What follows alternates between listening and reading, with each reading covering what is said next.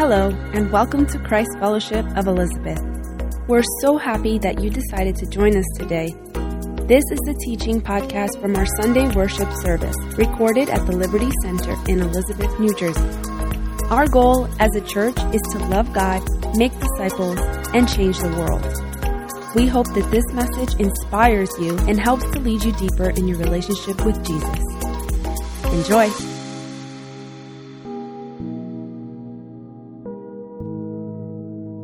I'm curious to know who is the big question. It's going to be behind us, uh, uh, um, behind here.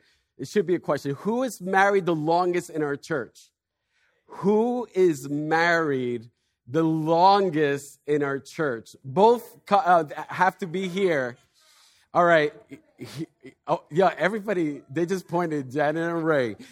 So I know Jen and I are 21 years married, but that's like that's like baby, baby stage in a sense. Janet Ray, how many years? 51. now, just in case, is there any other married couple here that beats 51? No one? Uh, just to let you know, Jen's grandparents pretty much almost reached 70 years being married. So, so, but 51, Ray and Janet, without question, I know that part of the secret of being married that length of time is having chocolate. So if you guys could come, come down, come to, what? Come, I know Come on now. Well, Jan is going to come for both of you. Well, why don't, Rick, why don't you come down? Come down. Why don't we give him an applause? Actually, actually, why don't you come on stage? Why don't you come on stage? Come on stage. Why don't you come on stage? Why don't, you see, it's becoming deeper and deeper. Come on stage. There, there might be something else we need you to do. So, Oh, and, and, for you to know, Ray loves when people gives him hugs. So wait, wait, no, no, no, no, go, go, go, don't worry. Come here into the light. A box of chocolate. Are you? You're gonna share. The secret is to share with your wife, right? She's gonna share. She's gonna share with him. So he, a box of chocolate there. A big hug for Ray. So. Uh, I, I, I know, I know what he would, don't go anywhere yet. I know what he would say to me at this moment, but we can't because we're live streaming it and stuff like that. But I know what you would say. But guys, wait, wait. I need you to stand here. Do you know what this is, guys? This is a unity candle. So we're to pretend that today is your first, your wedding day. All right. Your wedding day. So we're all, we're, we're, we're all part we're, we're all part of the ceremony okay the, the ceremony. So we're going to be doing the unity candle. You can hold this ray. You can hold this. Let me light it for you un poquito ahí.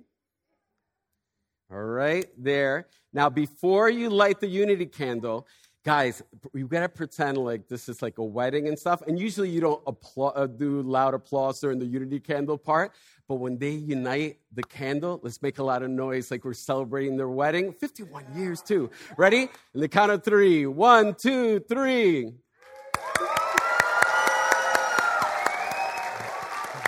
Now you blow out the individual ones. Awesome, awesome. Well, thank you so much. Enjoy the chocolate. Ray, do you want another hug? Should I give him another hug? One time. One time only. Oh. it's so funny because I I so want to say what he normally says to me, but I have to keep it I have to keep it kosher. So it's not bad. It's not bad. It's just you have to know it in context. Thank you so much, Ray. So um, for those of you that don't know, but I think it's, I did this illustration in the Spanish service, and um, this is an American um, pretty much tradition for weddings. Um, a lot of the Spanish cultures in their countries actually don't do it. Like they, they were like, it was the first time they ever saw it when we did it in the Spanish service. But for those of you that don't know, when you do the unity candle, it symbolizes two individual lives um, becoming one. Becoming one, and then you blow out the two candles because you're no longer individuals. You're one. You're united as one. Um, so, one last time, why don't we thank Ray and Janet for helping us out?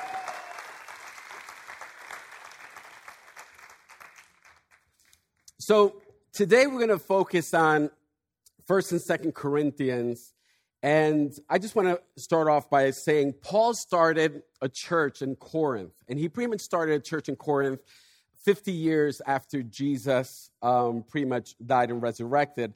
And after he started the church, he was there for about a year and a half in the city of Corinth. And after he left, pretty much he got word that things were going really bad in Corinth. There were a lot of issues, a lot of problems, and he wrote letters to Corinth. So I have a little question. How many letters do you think Paul wrote to the church of Corinth?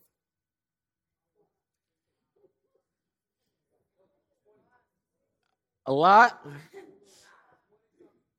Well, many many people say two because there's first and second Corinthians.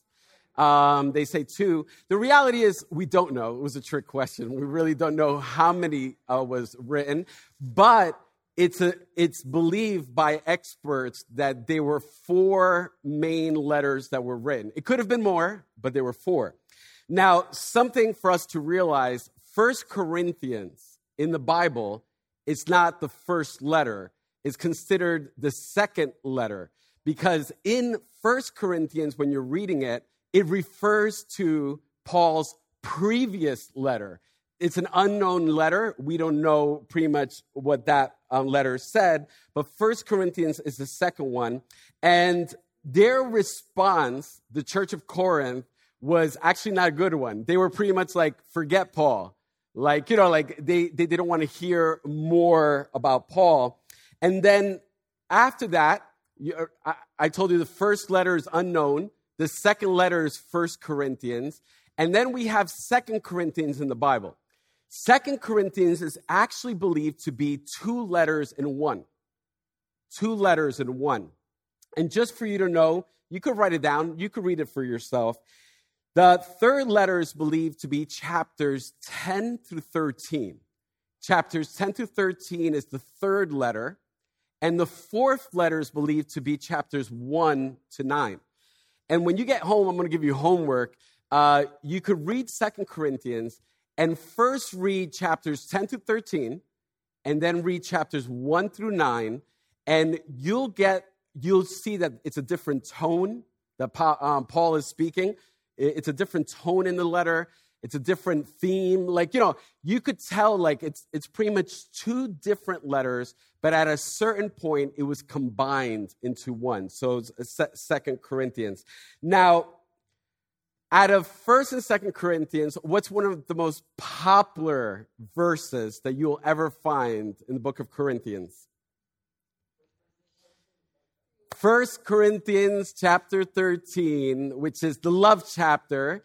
And, um, and that is one of the most popular ones. And even if you've never read the book of Corinthians, uh, First Corinthians, you've heard the love chapter. If you've gone to any wedding, usually it's read, maybe during the unity candle part. And it, it says this it's going to be behind me. It says, Love is patient, love is kind, it does not envy, it does not boast, it is not proud. It does not dishonor others. It's not self seeking. It's not easily angered. It keeps no record of wrongs. Love does not delight in evil, but rejoices with the truth. It always protects, always. All right, let's do that again. Always, always, always. Love never fails. So here, you, you, you see it. And how many of you have heard this before? Raise your hand. Pretty much, probably all of us have heard this before. Now we're going to do something a little different. It's going to be a little bit of a challenge, a little bit. Um, we're going to read the same passage, but instead of reading the word love and where love would be, I want you to put your name there. Okay? So it's going to be here. So you're going to read it to yourself, and I want you to add your name and read it through.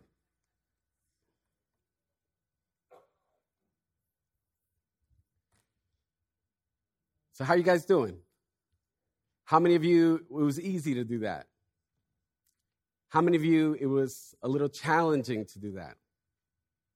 I would say for most of us it was challenging. Um, so here, something that's important for us to know is that nowadays the word love is thrown around and used in so many different ways, um, and it loses its context.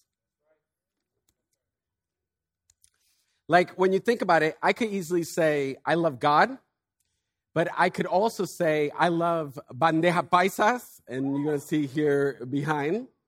How many of you love bandeja paisas? This one right here is from next door, and trust me, they didn't pay me to say anything, but uh, that's uh, that's a bandeja paisa there. And look at the chicharrón that's upstairs, uh, up there in the top part, which is great. But obviously, I could say I love God, but I could also say I love bandeja paisas. Um, I could say too that I love basketball. Uh, how many of you love sports? So, some some of you don't know. I, I played for the Orlando Magic um, for a couple years. Yeah. So um, I, I, have a lot of skills thanks to Pastor Debbie. Uh, she she she made this picture. She asked Billy to make this picture of me for another teaching. She forgot to use it, but I, I wanted to use it for here. So, for those of you that do know me, I love to play basketball. Um, I was much better when I was younger, but I still got some skills. Um, I, I used to be able to dunk like that. No, just kidding. I wish I was able to dunk like that. But as you can tell, the word love could be thrown around very easily. It could, it could, be thrown around when it comes to everything that we say. We love this, we love that, whatever, whatever it is. But what's important to know is that the New Testament was written in what uh, language? Greek. It was written in Greek, and there's four distinct. And I have my Greek friend here. You, you, you could you could correct me if I mispronounce anything too. she's like, she's from Greece, so you better say this right. So, um, so pretty much here you'll see four different um, words that in the Greek language they use to describe love. Like in the English language, we pretty much just use love as like the main word. So that's why you use it for so many different things. But in the Bible, it's important to know that in the Bible, when you see the word love, if you do the analysis of it and you go deeper and you see the original meaning of that word, you could find out which out of the four it's referring to.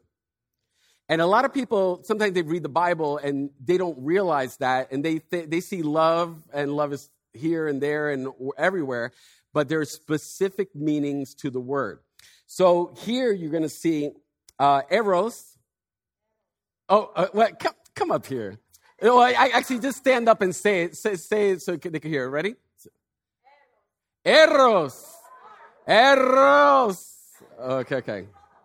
Okay, well, you see, I, the only thing I know about Greece is I love Greek food. I love moussaka. So, no, no, no. But, okay, eros, okay, eros, that's the kind of love that is for romantic love. So, anytime you see eros, it's romantic love. Um, the next one, you see, it's storhi. Uh, I would have probably gotten a little wrong. Storhi. The next one is is pretty much talking about family love. Um, there, that's like the type of love you would have for your brother, your sister, um, you know, like your cousins, those in your family. Philia. Oh, oh, you got a mic. Oh, oh, um, they have to know that she has the mic. Oh, what color is it? Blue mic in the back at the bottom. If we could turn it on. Speaker mic. Okay, use your teacher voice. So philia, philia, all right, philia. Everyone say philia. This is a Greek class. Philia.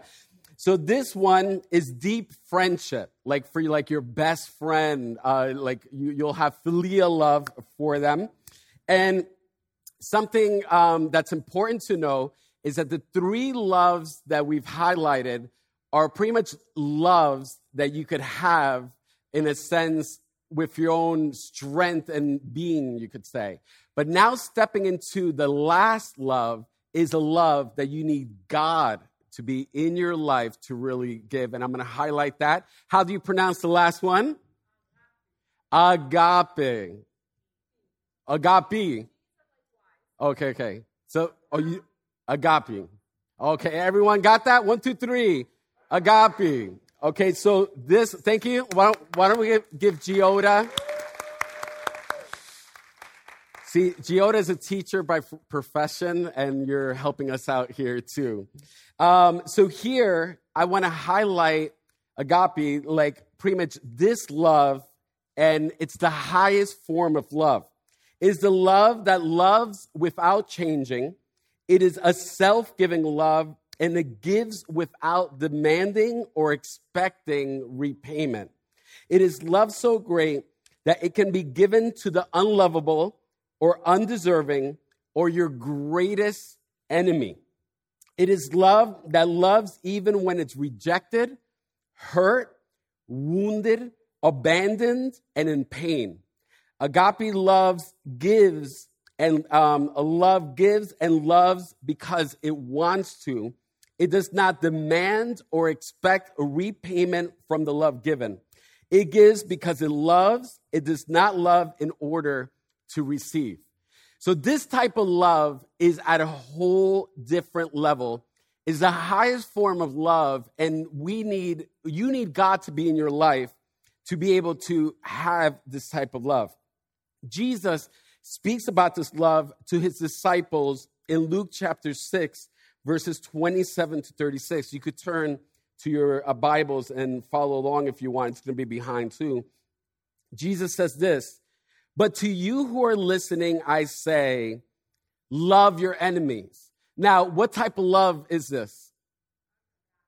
Okay, agape love. So, this is the love that Jesus is referring to. Love your enemies, do good to those who hate you, bless who curse you, Pray for those who mistreat you. If anyone slaps you on one cheek, turn to them the other also. If someone takes your coat, do not withhold your shirt from them. Give to everyone who asks you, and if anyone takes what belongs to you, do not demand it back. Do to others as you would have them do to you.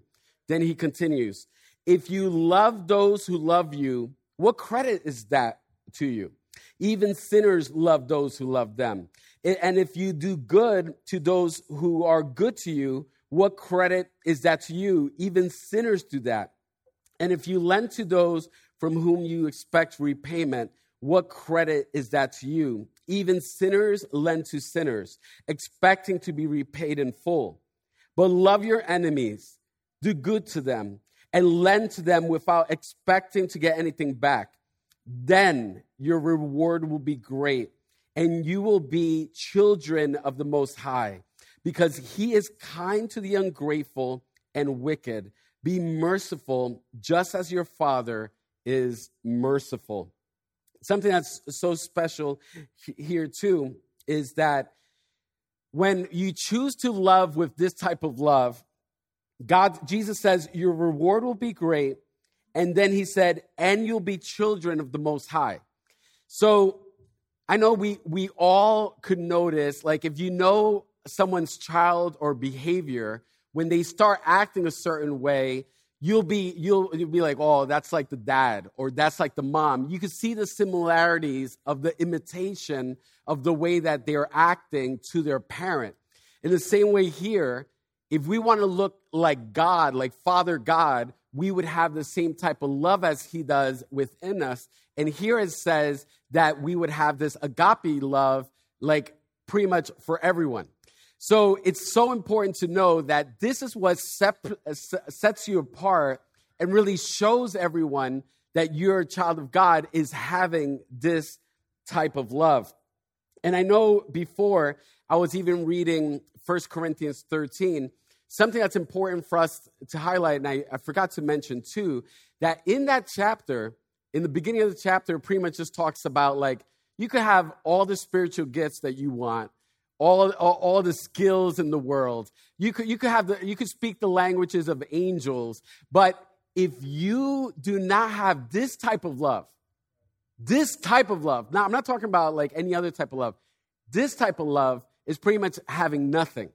It's as if you have nothing. So in this world, and even as Christians, we might put more emphasis in having so many other things like uh, let's say, um, being a Bible scholar, knowing tons of uh, knowledge about the Bible, which is important, of course.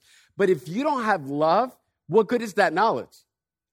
You know, you could have all the knowledge in the world, but if you don't love, uh, have love, what good is that knowledge? You could be the best worship leader in the world, but if you don't have love, what good is that? You, you could be the best teacher in the world, but if you don't have love, what good is that? You know, like for all of us, we need to realize that the foundation is love. 100% is love. And God wants to reward that with us. And I, I mentioned it before. It's impossible, impossible to have this type of love without God being in your life, fully in your life. And if you remember when I did the, um, the book of Acts, when I spoke about it, I had two uh, containers here and I poured water into one to the top, signifying a biblical Christian versus a church attender Christian. There's a big difference. And it's impossible to live a life with this type of love without God's presence fully in your life because it's impossible. Because this ty- that type of love is so dependent on God that no matter what anyone would do to you, you would repay them with love back. So when you think about it, when was the last time you took the time, or I took the time, to pray for our enemies, for those that mistreat us, for those that hurt us, for those that abuse us, for those that talk about us, hate on us, you know, like treat us like garbage, or make us feel like like horrible in every form um, of the sense, you could say. Like, when was last time we responded and literally responded and say, let me take the time to pray for that person and pray for their family and pray that they get to know God and their lives be transformed. Like, that is like the highest form that's impossible to do in our own strength. We need God's presence to be fully in our lives. And just to remind you, when I was talking about having God's presence fully in our lives, that is a life that chooses not just to accept Jesus in, her, in their life, but someone that has him as the Lord of their life, not just as Savior, because everybody wants a Savior, as the Lord of their life, that Jesus is sitting on the throne of their hearts, and then also living a surrendered life. 100% surrendered. It's not about living for what you want to do, but it's like living for God and you surrender everything to Him. The next step I highlighted during that teaching was holiness, where you're separated onto Him. You don't entertain sin. You don't, we all sin every single day. None of us are perfect. But there's a big difference between the person that sins and surrenders to God and asks God to transform them, you dust yourself off and you still run to pursue God, to obey Him, compared to someone that entertains it, lives it, pretty much doesn't care that they're sinning and, and lives that way. There's a big difference between the two. So God wants us to be completely surrendered, set apart, and living in holiness. And lastly, I mentioned um, during the book of Acts, during that teaching, was deaf to yourself. Deaf to yourself. It's literally the, the best way I could describe it is you you get to the point where you you almost and I, I might have mentioned this at the last teaching, you get to the point in your Christian walk where you literally have a funeral for your own life. You have a funeral for your life. And that's the best way I could describe it. I, I, I, I and this is something that it's not like, like once in life, like, like literally many times it might occur during your life. But I remember clear as day, certain days when I'm like, you know what, God, I don't live anymore. Like I, I pretty much quoting what the apostle Paul said in Galatians 2:20, I'm crucified with Christ. I no longer live. So Paul was saying, hey, I'm dead. This is my funeral. I no longer live, but I, like the life I live, I live by faith in the Son of God who loved and gave himself for, for me. So he's pretty much declaring that he's crucified with Christ and that he's not living, but Christ is living in and through him. So that is part of the journey that we have to take to make room. And i know we, we've sang that before like it, it, here in the church to make room for god so that he could come in and flood our lives. The greatest example that we have of this is jesus of course. And when you think about it jesus loved those loved everyone but while he was being crucified while the crucifixion was happening, he said, Father, forgive them, for they do not know what they're doing. This was while the crucifixion was happening. He was praying on their behalf and asking God to forgive them. And that's the greatest example of agape love. That level, the highest form of love, here you are praying for people that are technically your enemies, praying for someone that's literally killing you, praying for someone that's literally hurting you, causing pain to you, and pretty much like taking the very life out of you. And I mean, you could probably think of tons of things you could be doing or saying at that moment. You know, many people could just turn around. Many criminals would be um, crucified in this way. I guarantee you the majority, 99% of them, would probably be cursing at those that were crucifying them. And here's Jesus, instead of cursing at them, of course, he's blessing them and praying for God's forgiveness over their life. Jesus loved those that were sinners, all of us.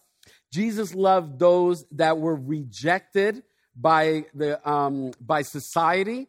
Um, he didn't care if they were rich, poor. He didn't care what political party they were a part of or what religious beliefs that they had or that he didn't care if you were a woman or man a kid you know he loved everyone with this type of love and it was in the abundance to bless everyone that he encountered he loved everyone with all of his heart without reservation so this is the thing that he even Jesus, while walking on the earth, he had a super close relationship with Father God. Super close relationship with Father God. And they were one. The same way, uh, obviously, we highlighted the unity candle before. So we know that Jesus and the Father, and we know I need like a third candle for the Holy Spirit. They were one. They're one, and this is the type of unity that they had. But of course, while Jesus was walking on the earth, he had to do everything from a human standpoint to preserve that unity with God as well. And we see this clearly in a couple key verses I want to highlight in there, the major points I want to bring out today, too. The first one is this Jesus imitated his father. Jesus imitated his father. And let me explain. In John chapter 5, verses 19, it says this Jesus gave them this, um, uh, this answer to the disciples. He said, Verily, uh, very truly, I tell you, the Son can do nothing by himself. Nothing. He pretty much says he can't do nothing by himself. He could only do, um, he can do only what he sees his Father doing. Because whatever the Father does, the Son also does. So right here, I, I just, my goal in this time period is for you to see the closeness that Jesus had with the Father and, of course, the Holy Spirit. Here, he pretty much says, Look, I could do I can't do nothing by myself. I could only do what I see the Father doing. So every single day of Jesus' life, like as he's walking this earth, his heart and his mind, his soul and his spirit is focused on the Father, trying to hear from him, trying to see what he's doing so that he could imitate it and execute it on earth. That's the closeness that he had. And that's a challenge for all of us because when you think about it, as we go through life, how often do we pray? How often do we spend time like seeking God for the decisions we have to make? Imagine if we just learned that lesson from um, Jesus and we're like, instead of going through our regular day, we take a moment to talk to the Father and say, Father, what are you doing? What are you doing in my life right now that I don't see? What are you doing in my workplace? What are you doing in my family? What are you doing? What are you doing with my enemies? What are you doing so that I could see where, where you're working, so I could align myself and imitate what you're doing so that we could accomplish what your will is. So that would be a huge game changer for all of our lives. The second major point is this Jesus depended on the Father completely in John chapter 5, um, verse 30, he says this. Sim- it starts off similarly to the other verse. Jesus says, By myself, I can do nothing. Now, I want to pause there for a second. Jesus literally, that's how dependent he was to the Father, that he literally said, By himself, he can do nothing. That's how close he was to Father. It's like, I'm not going to go off road and do whatever I want. By myself, I can't do, no, I can't do anything. I'm going to stay so close to the Father that we're going to be doing things together. And then it continues I judge only as I hear, and my judgment is just. For I seek not to please myself, but him who sent me. Like for you to see like the closeness, something that stood out to me. I was reading this morning, and it wasn't even for the message. Uh, I was reading some, listening to some of the, bio, the scriptures. Something that stood out to me was that Jesus, before he selected the disciples, the night before, he didn't sleep all night praying as he was starting that journey to start selecting the disciples. And I just saw that and knowing the teaching I was doing, and it was just, he wanted to see what the Father had to say, what he was doing, so he could imitate what was happening in heaven, you could say, here on earth. And he prayed all night, all night to know the will of the Father when it came to this topic. Lastly, the third topic is this. I mean, the third major point is this Jesus lived to do his Father's will. In John chapter 4, verse 34, this is one of my favorite verses. And be, before we read, I'm going to give you a little context. Here, they're pretty much doing ministry with the disciples, and time is ticking. And obviously, Jesus is human; he, he's hungry too, and they know he's hungry too. So everybody's talking about what they're going to eat, what are they going to do for food, and everything like that and and they're thinking about what are they going to bring to Jesus? Maybe a bandeja paisa, you know, who knows? Whatever they're going to bring. No bandeja paisas back then, and I don't think there's bandeja paisa now either. Who knows? Probably now too. But they were probably trying to think of what to bring Jesus, some bread. And then when they approached Jesus, Jesus' response to them was this John chapter 4, verse 34. He said, My food, Jesus, uh, said Jesus, is to do the will of him who sent me and to finish his work. When it comes to the closeness, when it comes to the dependency, when it comes to the obedience and the surrender life that Jesus had for, um, with the Father, here he said, My food, I don't need physical food, Jesus was saying. My food is to do the will of the one that sent me, to accomplish the work. And to me, I see this, and that's an example to all of us. Like, I love to eat food. I mean, food, eh, those that know me very close, I could tell you where to go eat. Like I, like I, I, I should have been, I should have been a food connoisseur. Like you could almost tell me any category of food. I'm like, that's a good restaurant. That's a good place to eat. You know, go there. That's a good little corner. That's a little good bodega. They have good sandwiches. You know, I, I could tell you where to find food. I love food. But as much as I love food, my greatest passion of sustenance in my life has to do God's will. That has to be. Like, it, it, this is in the Bible as an example for us, and Jesus wants us to live this way to do this. But I just feel like we miss it, like so many times, because we miss having this closeness with God. Because God wants us to have this closeness. If I would ask you if you're prideful, most people would say that they're not. Um, and when I say prideful or having pride, like I'm not talking about like the good pride, like if if you just finished building a house from scratch, if I ever get to a point where I could build a house from scratch, I'm looking at Jen because Jen knows I'm not handy at all. For me to build a house, I have probably little Legos, you know, and stuff like that. But if I ever get to a point to build a whole house from scratch, you better believe I'm gonna stand back and be like, yo, I did that. I can't believe I did that. Like, you know, like th- that is like you, you're, you're taking pride in what you accomplish. That's not a bad in a sense, as long as you still give glory to God, because God is the one that gave you the strength and the wisdom to be able to do it in the first place. But when it comes to the bad pride, um, the, the pride that we know that God hates, most of us would pretty much said, oh, we're not prideful. But I want to let you know that the highest form of pride, because I know we're talking about the highest form of love, the highest form of pride is prayerlessness, is lack of worshiping God, is lack of surrender, and lack of obedience. You know why that's the highest form of pride?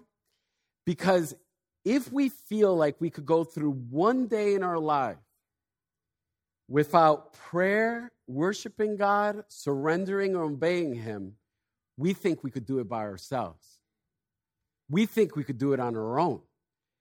And that's pride because you've elevated yourself in the place that God and God alone should be at. And you and I, and believe me, I've been there, we think we could go through life without tuning in to the author of life and allowing him to give us the sustenance and the resources and the wisdom and strength to get through the day. Uh, like, and and it's one of those things. Obviously, every day is different, but it's getting into the discipline of praying, worshiping, surrendering, and obeying God. Like even, and I, a lot of this is not even in my notes. Um, I really believe with all my heart that the enemy, he, he could care less that you consider yourself a Christian. He doesn't care. You know how many people say that they're Christian? he could care less that you consider yourself Christian. His goal is to neutralize you. He, he could care less that you say you're a Christian. He could care less that you say that you love Jesus. Be- because you're uh, so many times disconnected from the source. You're disconnected from the Father and Jesus and the Holy Spirit and not living a life that's surrendered. And I feel like the enemy, he wants you not to pray. And just I want to give a special shout out to all of you prayer warriors every day in the morning. We have about 20, 25 people that tune in every morning, Monday through Friday, in our church to pray. Prayer, the enemy wants to silence you from praying to God. He doesn't want you to pray. He doesn't want you to pray. He doesn't want you to worship. He doesn't want you to give God glory. He doesn't want you to tune in and do what you were created to do, which was to, uh, which is to worship God. And I have to say, when it comes to worship, um, those that know me too, I love to worship.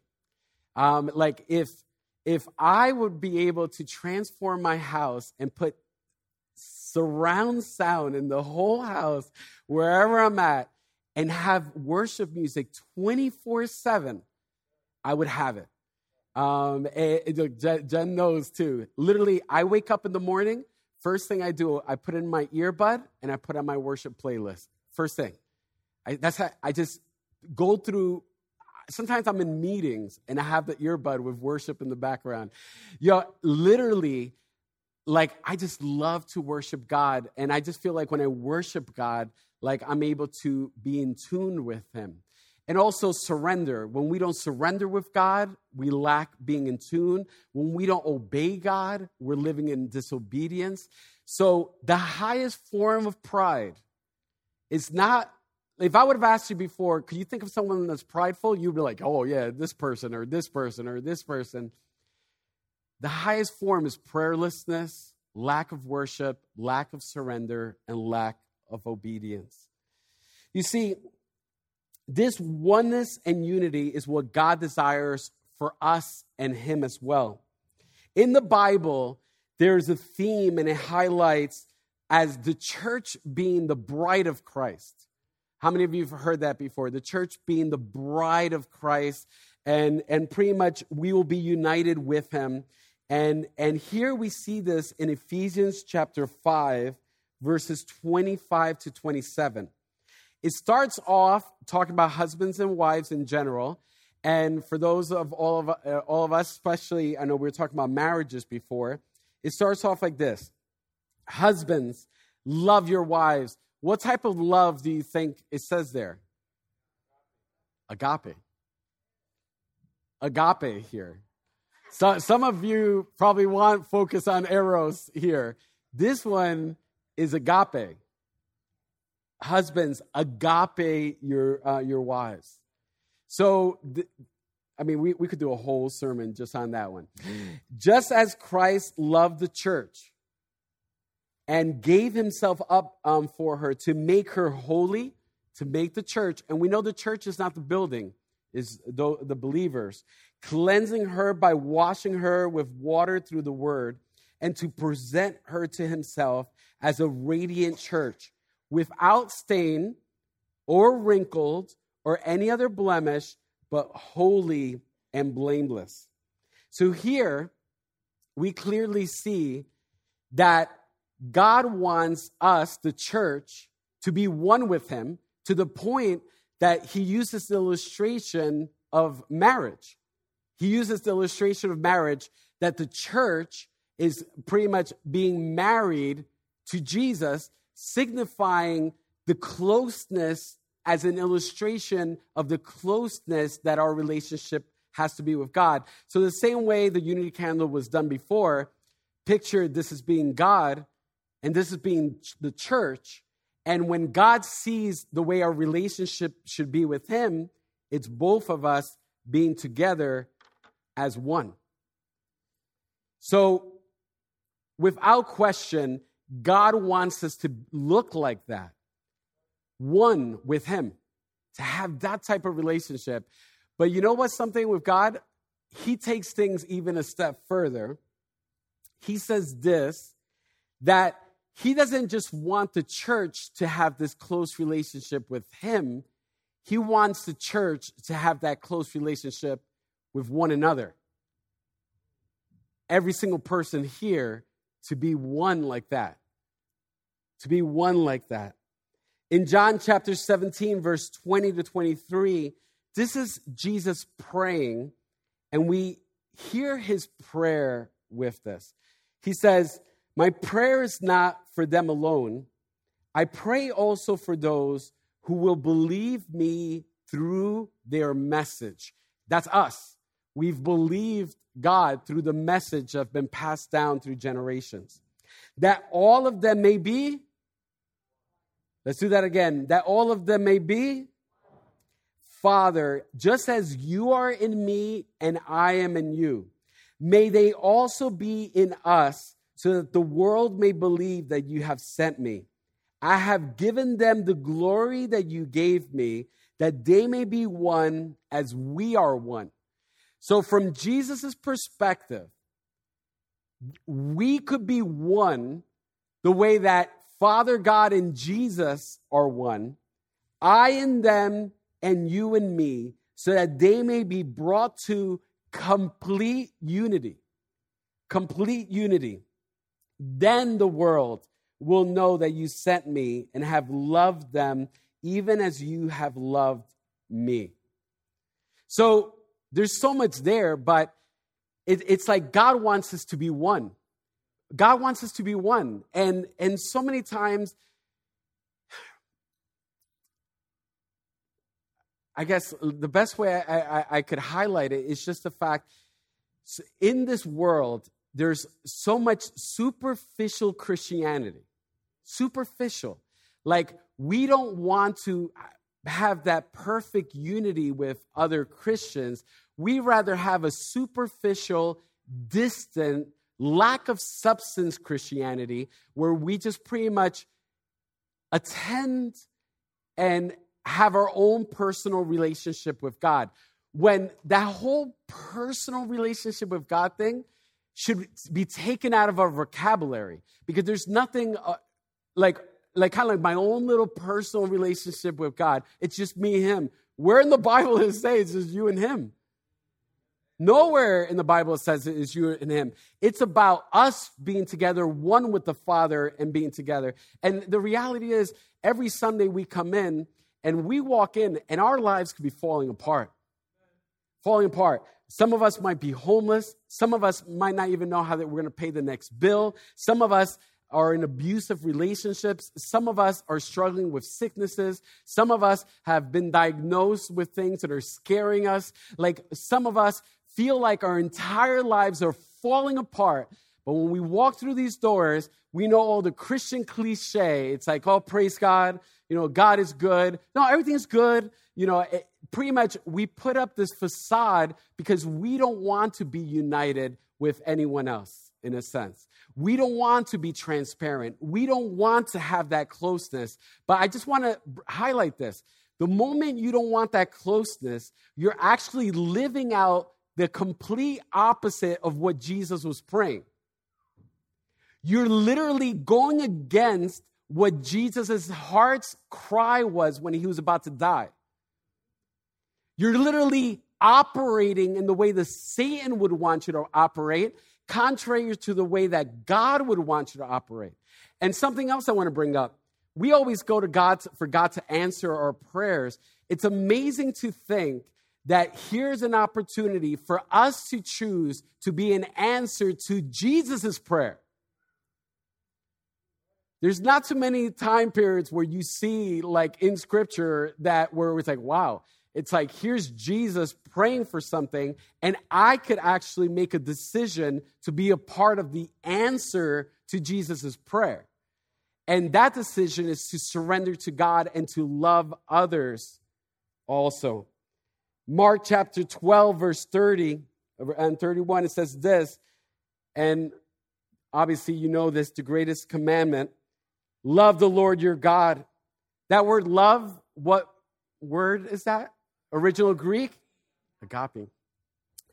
Love the Lord your God with all of your heart, with all of your soul, and with all of your mind, and with all of your strength. And the second is this love is that a different, I wonder, different for, for loving your neighbor, would it be a different um, word in Greek?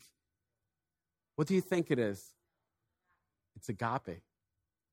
The same type of love that you devote to God.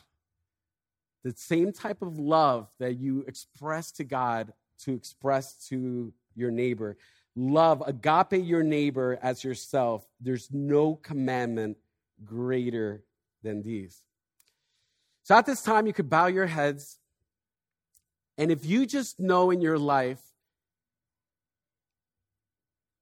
that you just need God to fill your life with His love, His agape love.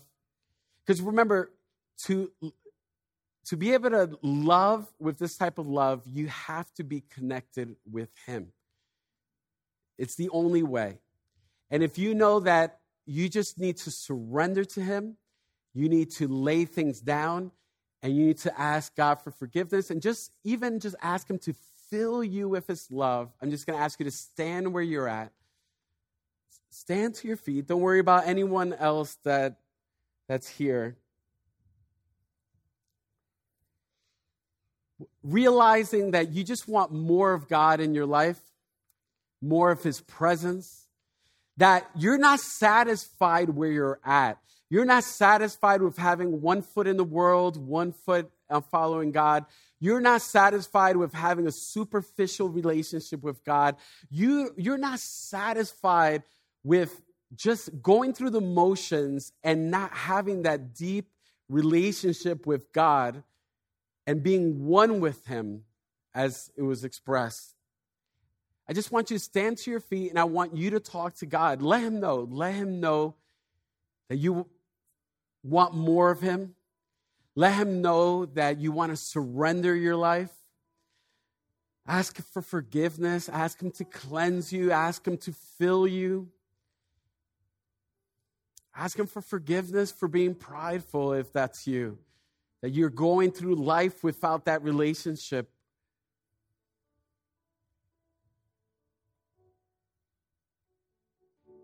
And as we know, God doesn't just want us to express love to Him, He wants us to truly love each other with that agape love.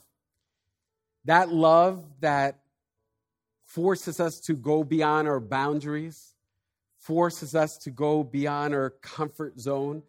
That love that makes us love people that are different from us, that don't speak the same language of us, that come from different countries or different backgrounds, have different beliefs, uh, have different political parties. The list could go on and on. That love is a love that comes from the Father's heart. And as we spend time to close this service, I'm going to challenge all of you now. I want you to find someone near you, someone, especially if you don't really know them even better. And I want you to go up to that person and tell them that you love them. And you might say, Carlos, that's, that's awkward. Uh, I don't know them. And I, like, for me to tell them that I love them, you will be taking steps to answer Jesus' prayer by doing that. He says and prays for us to be one, for us to be one. So I'm going to give you about two, three minutes just to find someone near you, let them know that you love them, and I want you to pray for each other. It doesn't have to be long, literally just like a 30 second prayer, just praying a blessing over them and their family. But just take this moment to do something that you would probably never do, but you would do it because you would rather be obedient to God's heart than to be comfortable in your own comfort zone. So, if everyone could find someone right now, just close to you, let them know that you love them. And then afterwards, we're going to close in prayer together.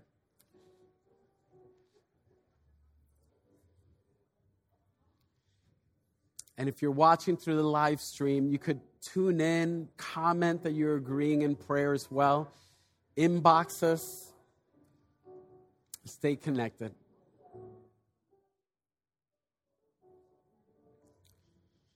So, as we get ready to close in prayer, if everyone could stand, hold hands with someone by you.